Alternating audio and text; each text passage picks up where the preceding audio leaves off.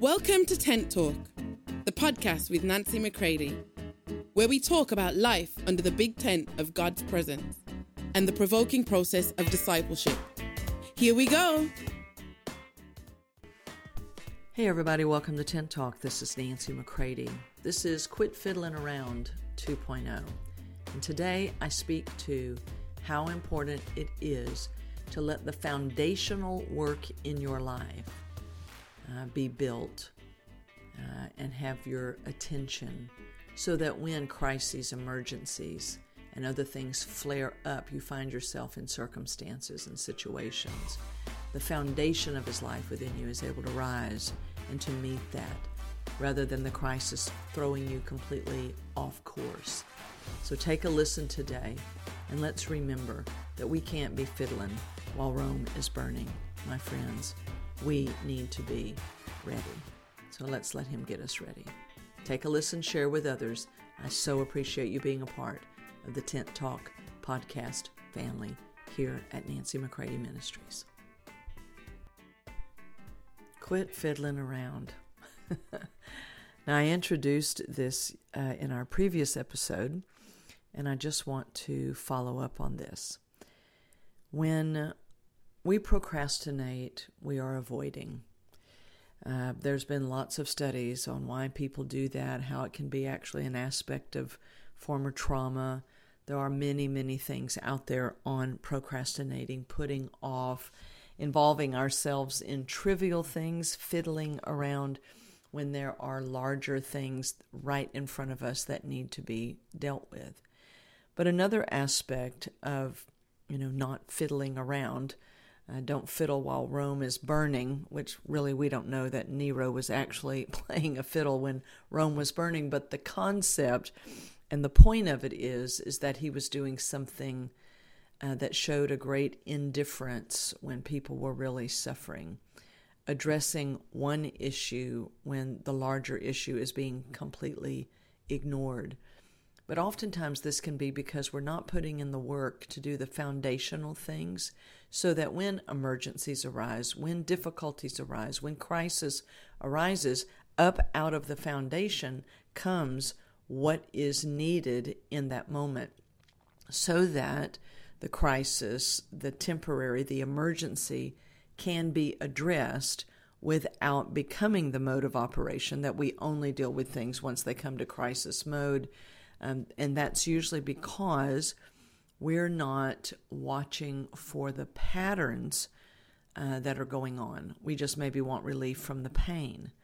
But when you begin to step back and you begin to look at patterns and you allow Holy Spirit to show you patterns in you and maybe patterns in uh, significant people in your life, you look at the patterns of your business, patterns of ministry, patterns of a corporation, uh, patterns of communication. That's when you begin to realize, oh, it's what they would call something is systemic. And are we looking at our system of dealing with things? Is it systemic? Is this something that is really a bigger problem and we're ignoring it or maybe it's because we've really we've not seen it. But when God begins to open you up to things, um, you begin to realize maybe this is why my response is so big, so explosive, even though the the cause seems to really not warrant that. My response seems to be all out of proportion to what has just happened. That can sometimes be evidence that uh, my response is to the pattern the ongoing uh, issue, um, the ongoing uh, refusal to look at things when they need to be dealt with. And so, really, I'm responding to a pattern of behavior, a pattern of disrespect, a pattern of uh, manipulation, a pattern of avoidance. It's not just this one moment. And so, this means that our foundational work needs attention. And sometimes that can be really difficult. So we'd rather fiddle around. We would rather just explode. You know, it's like, you never listen to me. um, you always bypass me. Uh, you don't respect me in that moment, but really, I, I see disrespect in our relationship as a whole. Um, I see disregard, whatever the case may be, because I don't want to get bogged down in all the specifics in this, because that's where, when we're being discipled, where we're really going after things, that, that takes way more time if we're going to really begin to say, wait a minute. I think foundationally, we're off, and therefore it's just off. And so, no matter how much I try to resolve this issue today, it's really showing up because there is a pattern. Uh, and that, oh my, you can just feel the energy that that's going to take and the time that that's going to take. But otherwise, then you're going to be you know, fiddling during the fires always. And it is it is a sign of, of exercising foresight um, as as a leader, as a as a parent, whatever the case may be. Um, when you say, you know what, we've got to we've got to get the foundations of this addressed, because I, I, yesterday did a live on the Producers Way, my Facebook group, private Facebook group, and any of you that would want to join, just go and join. Uh, we would. It is not exclusive or elitist, but it is a private group. And yesterday I did a, a live and um, and was talking about some of these things. And and when you look at um, looking at the temporal and the eternal uh, meaning I'm looking at something that's happening right now. I'm like I'm really going through this, and it wants to swallow my whole world and throw me off. Um, but if we're allowing God to do the foundational work in us, like the life work in us, not just the emergency crisis work, we're not just constantly trying to solve one problem, but we begin to see, because again, some problems are temporary and can be easily addressed. But sometimes we constantly keep trying to just deal with fighting fires all day, and we never build the foundational uh, work within, the foundation, so that any crisis, any emergency is addressed really within that which is our policy, our procedure. This is who we are, this is what we do. We live in the reality of, of every day. And if we've done the real deep foundational work, that foundation will serve us in the midst of um, crisis and emergency. It's why, if you will, in the military or if you're a first responder, they drill, they drill, they drill, they drill on the foundational things so that when that fire alarm goes off at the firehouse, uh, everybody knows exactly what to do. It's literally been kneaded into their impulses, their responses. Uh, they could have been sitting at the firehouse table uh, having a disagreement, but the minute that bell rings, they remember wait a minute, we aren't people who just sit here in the firehouse disagreeing and having dialogue. We are a, a unit, a team that was built uh, so as to go and to deal with things that are affecting people's lives. Uh, and so it's amazing how so much foundational work is put in to deal with when an emergency comes up and to go in and to be those experts and to be trusted experts. So that's just a simple example of, you know, if you think your business or your team of leaders is only sitting around dialoguing about things, right? But when the alarm bells go off, there's no foundational um, team response that really goes after it and deals with it. I hope that makes sense. So here's the scripture that I used in the live yesterday. It's uh, 2 Corinthians 4, roughly 7 through 11 is where I'm drawing from. And I'm, I'm reading it, but I'm paraphrasing also, uh, because to me, this has been a big part of how God has discipled me, worked in me. And Paul, they were living through circumstances in time and space in their actual reality, but they had a greater reality, Their foundation was the truth of Christ in them, the truth of the eternal realm, that that was going to be true no matter what was happening to them, if you will. I am loved, I am wanted, um, whether someone is rejecting me at this moment or not. Right? So if we keep fiddling around and we don't deal with our foundations, right, then we'll always be fiddling. we'll always be reacting in the moment, living in the emotion, living in the, you know, what'll fix this for now, get people to shut up, get them off my back, right? But Paul said said this. He said, "We are hedged in and pressed on every side.